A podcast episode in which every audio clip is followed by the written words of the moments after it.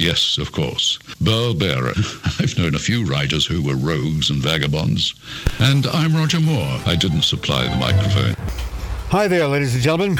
Welcome to the show. Welcome to True Crime Uncensored, America's premier, premier true crime podcast. Uh, we are so proud to have you here. Will you uh, Sure.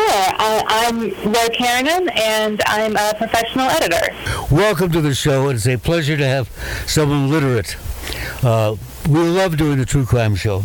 We're a pleasure to have you here because people who read and who are into true crime, which thankfully for those of us who, who write and use uh, editors and uh, you know wordsmiths and people who know what they're talking about, like clients, like people to pay money uh, to buy our work, your work and my work together.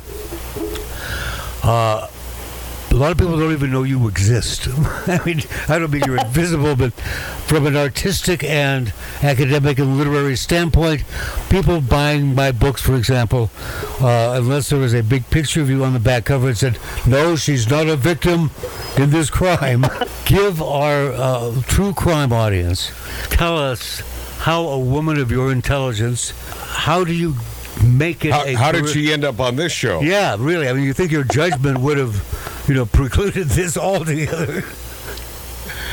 How did you get this great Well- career? Well, I've been um, I've been working in this particular field for about 20 years.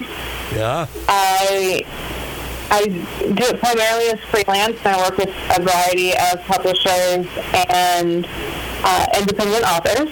Yeah. Um, but I like to think of what I do is I help writers um, finesse and focus their voice and their story. Well, that's good because I'll tell you, I know personally that I'm not perfect anymore. Because I may have been at one time when I was smart enough to have my own staff of, you know, sycophants who do whatever I told them, like make sure I spell my words right. Uh, no one can keep track of absolutely everything in, in their own projects. And you have in, in, in the the book that uh, you are editing with me right now, "Stealing Manhattan: The Unknown Secret Hidden uh, Origins of the Pink Panthers," and the story of our good friend Pavle Sedemirovic and his father, the world's greatest diamond heist masterminds. And uh, uh, I get a kick out of you. I've worked with a lot of editors, some who should be shot. Those are the ones who write their own paragraphs into my book. mm-hmm. And then there are those who help bring the thing together so it makes sense for the reader. Because authors tend to forget, we're not all elephants, tend to forget that the reader does not already know everything we do. Well, that's true.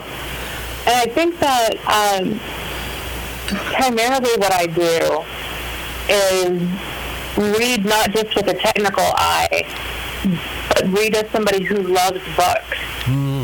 And, you know, in my spare time, I'm also reading for fun. And I read nearly every genre. And I think having that much of a variety in the background helps me regardless of what genre I'm editing. Mm-hmm. Because in the end, it's all storytelling. yeah. Whether it's a memoir or true crime or fiction, you're all trying to tell a story. And I want to read the best story possible. That's so I feel like my job is, is to help remove anything that isn't that. Yeah, ain't that a fact? And of course, I overwrite everything. that's that's what my fans are paying for. Although I have backed off, uh, euphemistically, on that in the. um my most more recent books. I've been working a lot with Frank C. Girardi Jr., who is an award-winning investigative journalist, and a delight to work with because we don't even have to see each other. I don't have to read his stuff; he doesn't have to read mine. We just trade off, and he trusts me, and I trust him. And then we send it to someone such as you, and you go, "Boy, you guys work well together." oh, thanks. Uh, uh, we just the way uh, he described it, uh, we did a personal appearance and people actually showed up, which was amazing.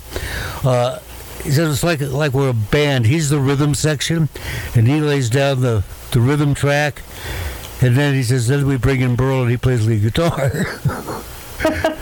Which I thought was a very nice thing for him to say. Uh, but I mean, he's he's so solid on his research. Uh, you asked something in your review of my ma- most recent manuscript, Stealing Manhattan, that I didn't know the answer to. So I'm going to ask you on the air. So all the would-be true crime authors out there who are listening uh, believe me, by now we have at least four or five listeners after uh, 15 years. So there will be people paying attention. I quote one of the primary characters. Stan says, the table is not being used due to social distancing. And you put it on margin is, okay, who's he saying this to? What's the source of this quote? Well, uh, if I, I don't want to say he said to me, how did I get in this story? you know, I'm the I'm omnipresent, omniscient, godlike narrator. Do you understand? What I mean, so what, how do I uh, how do I say that? Well, you have two options. Um, well, probably have a lot more than that, but the two the two quickest and easiest options, and the ones that I would recommend is the first one is to have a in the prologue introduce the author as a speaker, so we have that set, and then you can remove them, so we understand that this took place over a series of months at a coffee shop or a diner or at someone's home so that we don't have to keep going back and forth as to when and where and how.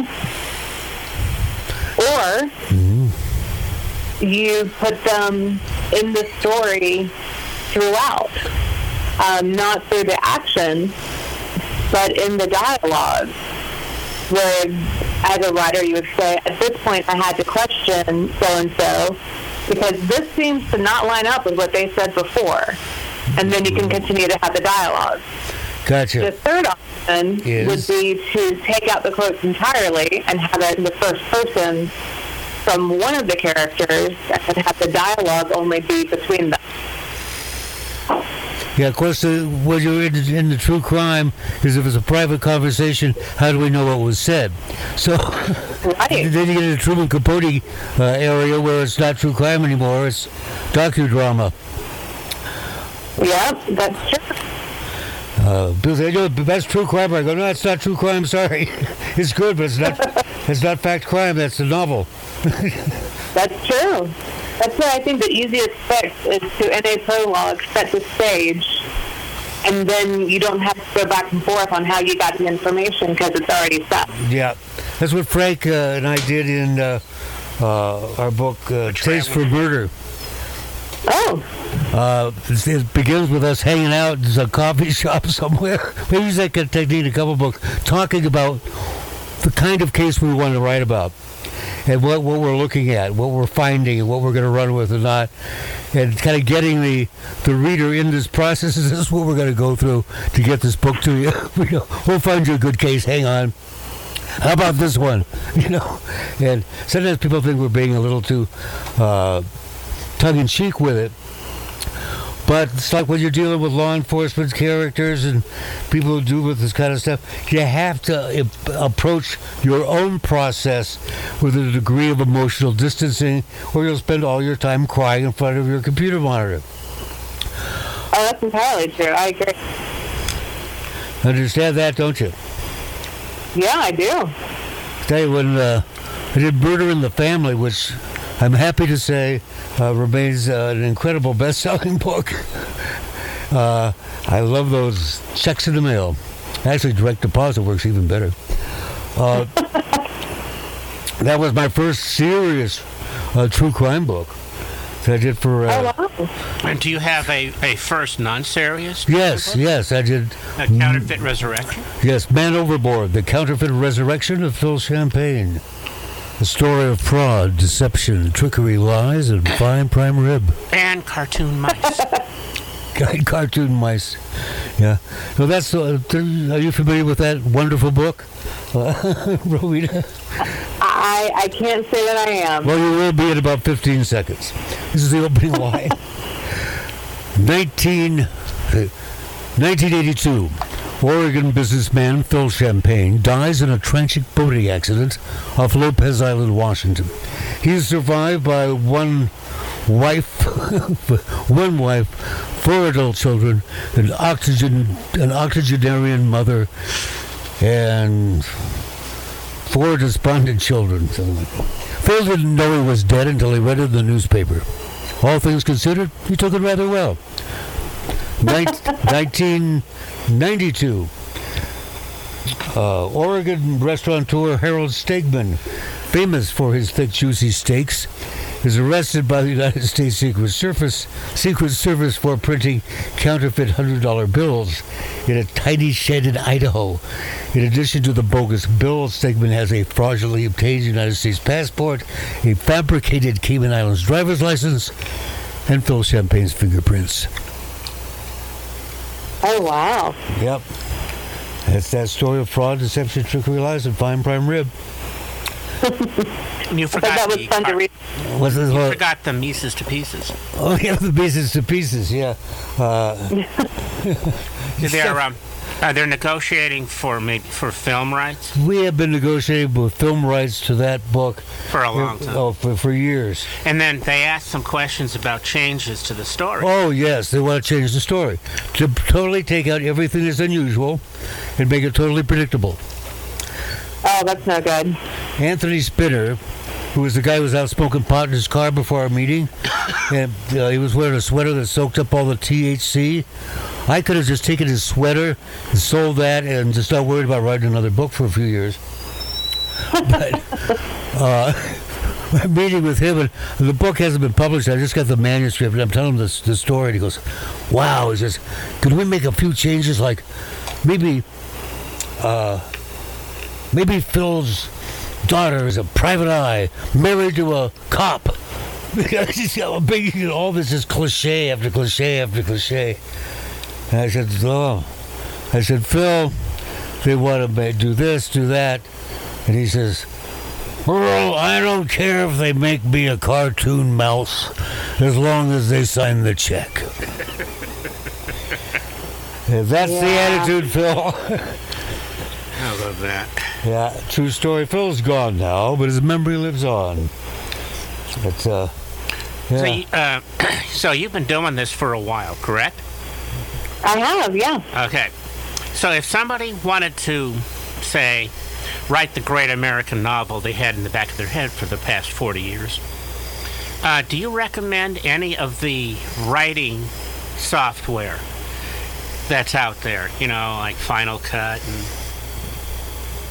No, I don't. I think Focus that- Writer, Evernote. I, I know a lot of people use them, um, and I think that they have their place. But I think that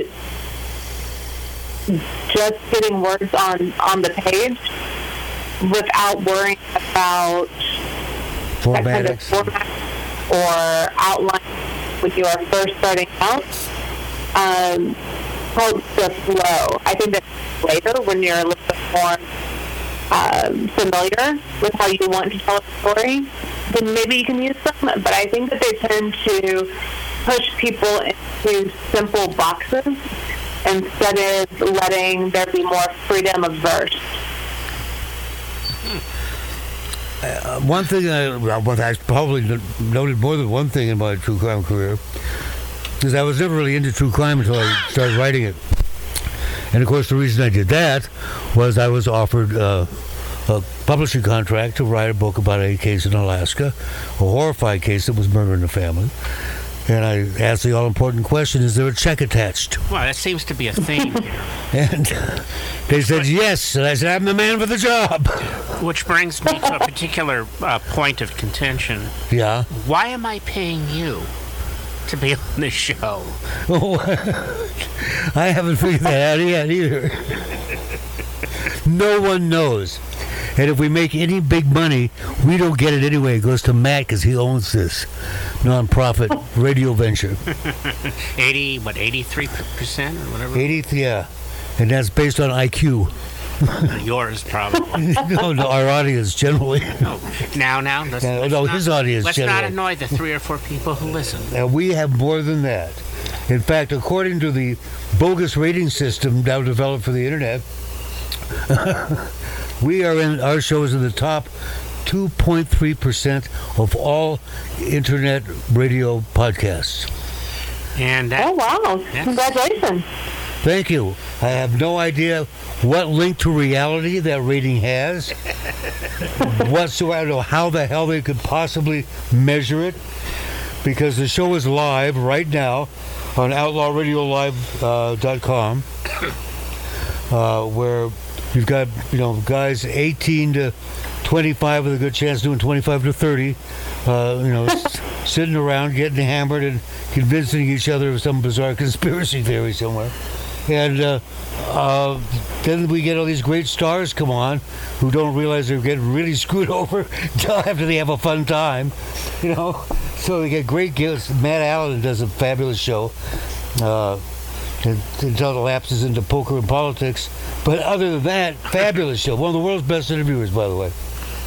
that's an accurate Right. statement. Uh, yeah, if you get a chance, if you go on uh, Mix Mixcloud uh, and type in my name or his name or something, uploaded on Mixcloud is his classic, brilliant interview with P.F. Sloan. Tremendous. Uh, P.F. Sloan is the most successful American songwriter uh, from the period of 1960, what, three sixty four to 69, more, wrote more hits for more artists than anybody ever. And then disappeared. Yep. But then, just before he died, he made a comeback on the same show you're on right now. Oh my goodness. Yeah. Because there's, that's- there's a song called P.F. Sloan. I have been seeking P.F. Sloan, and no one knows where he has gone, written by Jimmy Webb. And it's been a hit several times. And most recently, just before P.F. Sloan died. But uh, super nice fellow, brilliant, uh, very talented. And he's kind of like the Forrest Gump of rock and roll. oh, you, know that Rolling Stone song that starts with a sitar? Yeah, I produced that. And he tells the story behind it. You know, oh yeah, Mamas and Papas, uh, California Dreaming. Originally it went like this. I rearranged that for when I was 19. you know, just great stories. And he wrote um, "The Eastern World Is Exploding." You know, uh, Eve of Destruction. Which that song, uh-huh. that song alone should have made him a multi, multi, multi millionaire. Which it did, I think, eventually. Because Dunhill Records sold all of his stuff to MCA, but not until after they put a gun to his head and made him sign away all of his royalties. Mm. Uh, and threatened to kill his parents. so, uh, That's, that's Hello? an entire novel unto itself. Yeah. I'm surprised they haven't made a movie about his life yet. But anyway, he became a good friend of ours here at the show. Super nice guy. And then he, uh, Yes, there's a lot of the individuals that come on the show, because they go, this is strange. and they they they, uh, they topple over and are never heard from again. Yeah, it's not always our fault. I, I know, I don't know. Might be the venue. Yeah, well, could be. Bad juju. Now, we got two Jews right here, at least three now. Well, three jujus. Yes, two good juju. so, do you have any uh, recommendations for the aspiring author? Or editor. Well, no, you don't. Uh, well, how about an, a degree in uh, in English? That might help. That is helpful. You know, it Um, might I- it might be nice to know which there to there. Well, that I get. That- oh, Important. and it's and it's. Well, one the apostrophe is is, is uh, it is. How about that? Well, what if it's possessive? But then that wouldn't be it is. That the apostrophe would go after the s. If you wanted to be that weird, So you go ITS apostrophe? you can do that with a lot of uh, plurals. When you're Well, it's not a plural. If I say, uh, it's my party you out if I want to, uh, where does the apostrophe go? Uh, it goes in front of the eye so that no one knows what you're talking about. That is creative linguistics. That you, is. can, you can memorize the Harbrace uh, College uh, uh, handbook. Or Cliff's notes. No, that's what the Harbrace uh, punctuation and usage. Do you cheat and use that when you're at work? No, Rowena, do you do that? Um, I keep uh, Strunk and White uh, on hand because there are a plethora of grammar that are just don't always apply. I like to have a reference. Well, you broke up a little bit there. What was that last part? Um, there's a plethora of just random and obscure grammar rules that I like to keep a handbook on uh, within reach for the things that I'm not entirely sure of. Yeah, sometimes uh, if if I have a book come out that hasn't been uh, proofread properly, or if I got real ballsy one day and decided to just take some manuscript and put it up on the internet myself and see if anyone would take a bite on it. Uh, to, how come this idiot doesn't know the difference between there, there, there, and there, and over there he's got an its and an its and an its? So that's because I'm an author, not a grammarian. Give me a break. Ah, well, you can you know Yep. you can pay for Grammarly and it'll it'll give you a little help. Yeah, but Yeah, great is, is a great tool. It is. I'm, I'm told I'm a big tool too, but no one wants to Listen. pay me. Well, I, I I write for an entirely different audience, a technical audience, and I'm constantly writing technical documents for work.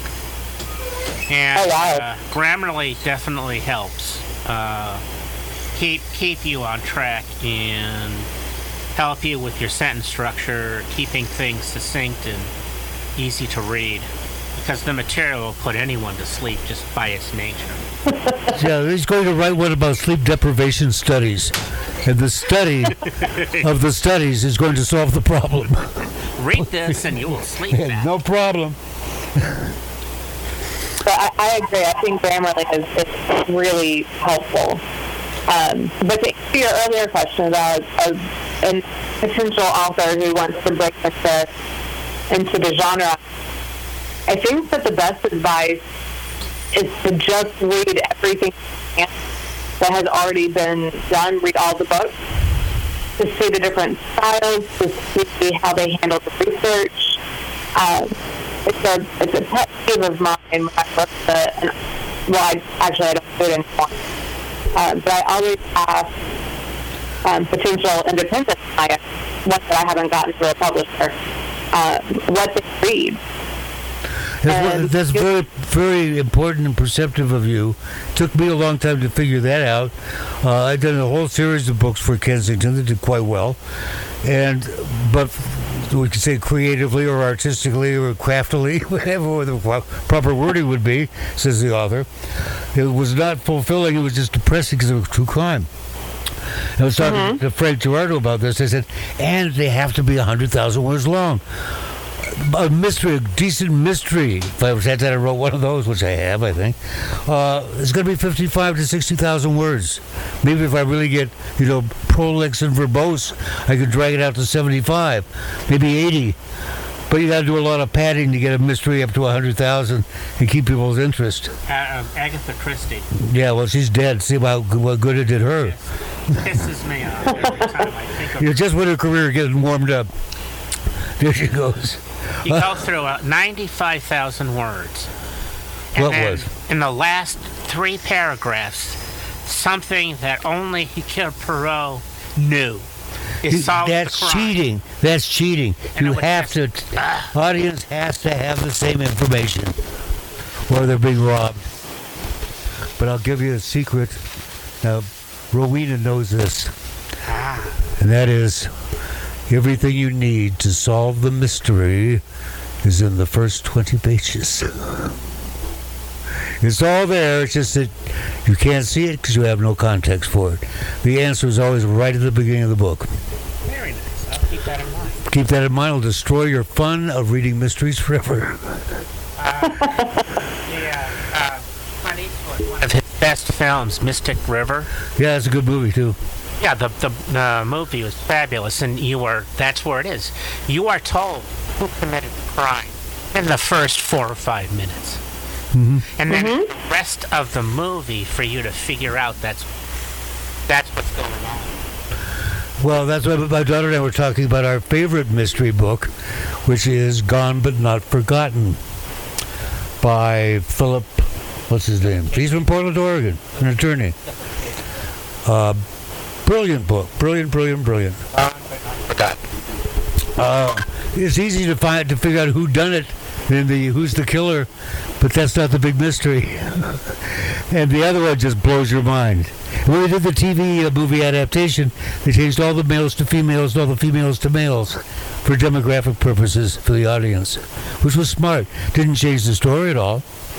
And everyone uh, was very happy. Now he's written several books since then, but that Philip Margolin. yeah, that's right. Uh, Margolin. Philip Margolin, Margolin, yeah. In Portland. A great guy, too. Really nice fellow. Uh, but sometimes you'll get that one book, that one brilliant idea, structurally or plot wise, and there it is. And there it goes. It's like Fletch. You know, once once you've done Fletch, he can't give us Fletch's fortune because he's no longer the poor underdog. He's now got all this money, and that changes the dynamics between you and the reader. Well, That's true. like Burke's Law. You know. The best mystery. What was that again, Rita? I think the best mysteries, and I think it's true of true crime books as well, is when you know who did it, but you don't know the why. Yeah. Yeah. Because the who isn't anywhere near as interesting as the what. Yes, you are absolutely accurate and correct. When we get to the lightning round, you're going to get rich. it's a, it is a fascinating topic. I have read, I have had people send me manuscripts to read. That uh, I mean, I'm not a big fan of true crime unless I'm writing it, because I know there's a check attached. but uh, I mean, I love writing, and I love reading someone who's who writes well. Uh, but just, um, I don't. I'm so emotional. You know, I'm just one of those bleeding heart liberals, and I just get so upset when people are being killed all the time, especially kids and innocent human beings. It's not fair. It's not right. Damn it! Life's No. supposed to be fair. He said, "Let's go burn some witches." so that's why people say, "What do you do when you're not writing these depressing uh, crime stories?" I say, "I try to write funny stuff, like checks." yeah, if you don't have a rubber chicken, write a rubber check. So uh, uh, your job fascinates me. You have to have attention to detail. Uh, I get a kick out of you will object to something when you you know you reading my manuscript, and I just kind of smile and said, "Wait till she gets to the next paragraph." because she doesn't know what's going to happen in the next paragraph, and it does make sense if she reads one more paragraph. And you go, "Oh, okay, never mind." but that's kind of the fun of it. Uh, our good friend Cathy Scott was a wonderful writer a great investigative true crime journalist. She's the nice little uh, white-looking lady who wrote the definitive books on Tupac Shakur and Biggie Smalls, much to everyone's amazement. Uh, is just crazy about uh, the Phil Champagne book because of the things I did structurally of linking chapters. Uh, and I didn't think there was anything weird about it until she pointed it out. She said, How do you do that? How do you do that? I went, Oh, I know what I did. I just would set up transitions like they were jokes. You know, here's the setup, and then the, the punchline is the beginning of the next chapter and goes where that chapter's going. But you, you know that in advance because you're writing the book. So you know where to put the transitions. But the reader isn't mm-hmm. expecting them. You know. We were able to to uh, pull off kind of a fast one on one of our sources. Uh, he was an insurance investigator. Uh, this is from Man Overboard. He was after Phil, Champagne guy for being a crook and a criminal. His name was Peter Richter. Was the name of the investigator for the insurance company. And I said, "What are you so mad about Phil for? Why is a criminal?" And the uh, his ID that got him in the country, now the country, was all fraudulent. And then you turn the page and it says, and all the identification used by Peter Richter to get out of East Germany were fraudulent. They were all forgeries. he forgot that he did the same thing himself and was able to justify it because he was getting escaping a communist country. Well, Phil could justify his actions too. Mm-hmm. So he called me on the phone and went, I just read your book. yes, Peter. He says, damn. Says, I didn't even see that coming when you asked me, you know, about me getting out of East Germany and all that. He says, You're right. I did do it just like Phil did. Yep, he sure did. I firmly believe that if the writer has fun writing the story, that the reader is not going to have any fun reading. Say what again? You break up. I said, and I firmly believe that if the writer isn't having any fun writing the story, the reader isn't going to have any fun reading it. Whoa, well said. And I thought one of the easiest books for me to write was Fatal Beauty about Rhonda Glover, who put 13 bullets into her boyfriend because she believed he was having sex with clones in a cave under her house. Ooh, That's as good a reason as any. Uh, they Sure. told her, don't mention that at your trial. It's too dangerous. So she's doing 60 years for uh, uh, murder, which it was, definitely murder. The fact that she thought his face was on a $20 bill with him wearing a leather gag mask might tell you about her level of mental stability. yeah. But no, don't mention that. Just, uh, just as I think I've mentioned before, the book we have coming out uh, uh, soon, "To Live and Lie in uh, Hollywood." Is the uh, the- defense attorney wanted to launch the most reasonable defense was that it was all set up by a federal agent.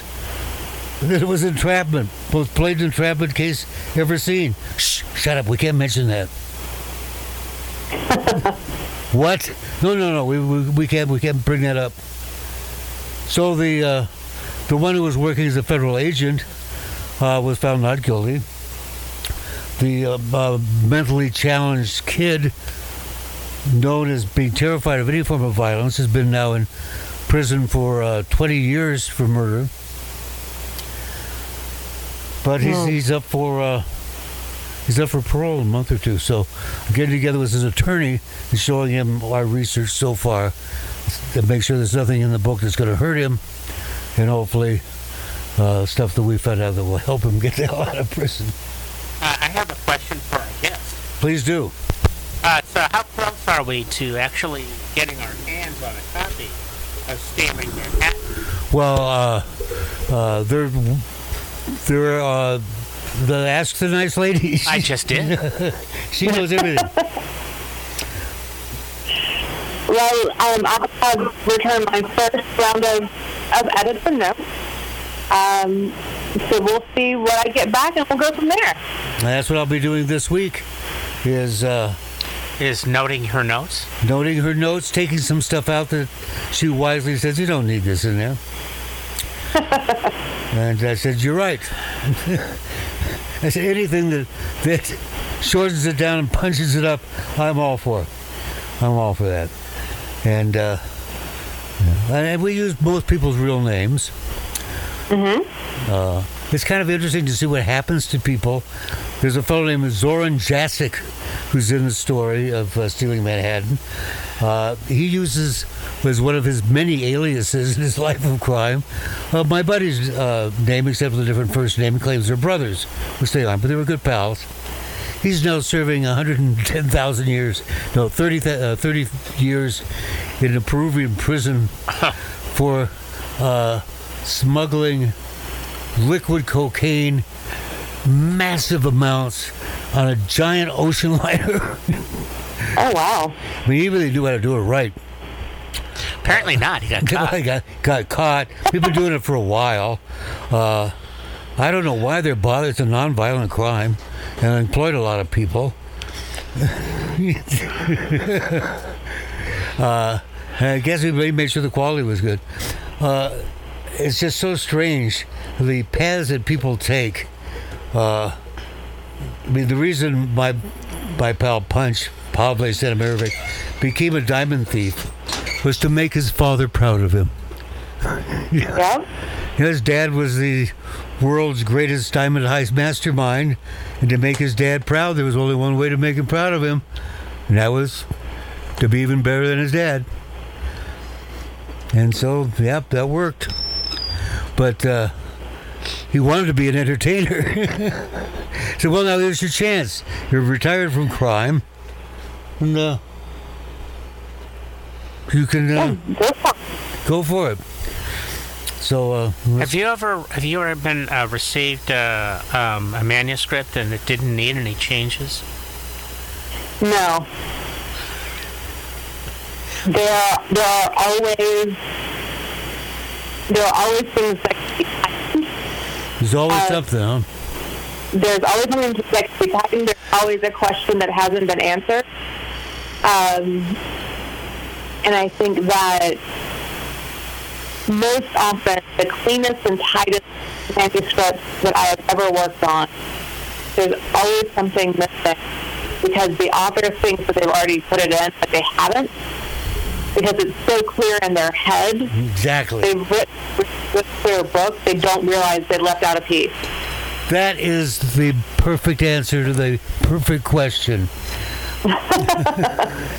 because that is so true. No human being can keep track of absolutely every aspect of that complex story. I ghost wrote a, a, a book for a fellow who did not pay me anywhere near enough. And then he decided afterwards to rewrite my version into his version, forgetting why he hired me in the first place. And he, he sends his version of the manuscript out to major publishing houses, proudly giving them the right of first refusal. you can tell what's coming ahead of time here. Thank you mm-hmm. so much for giving us the right to be the first to refuse this incomprehensible piece of crap. I read it, even though I knew what it was supposed to be. I couldn't follow it.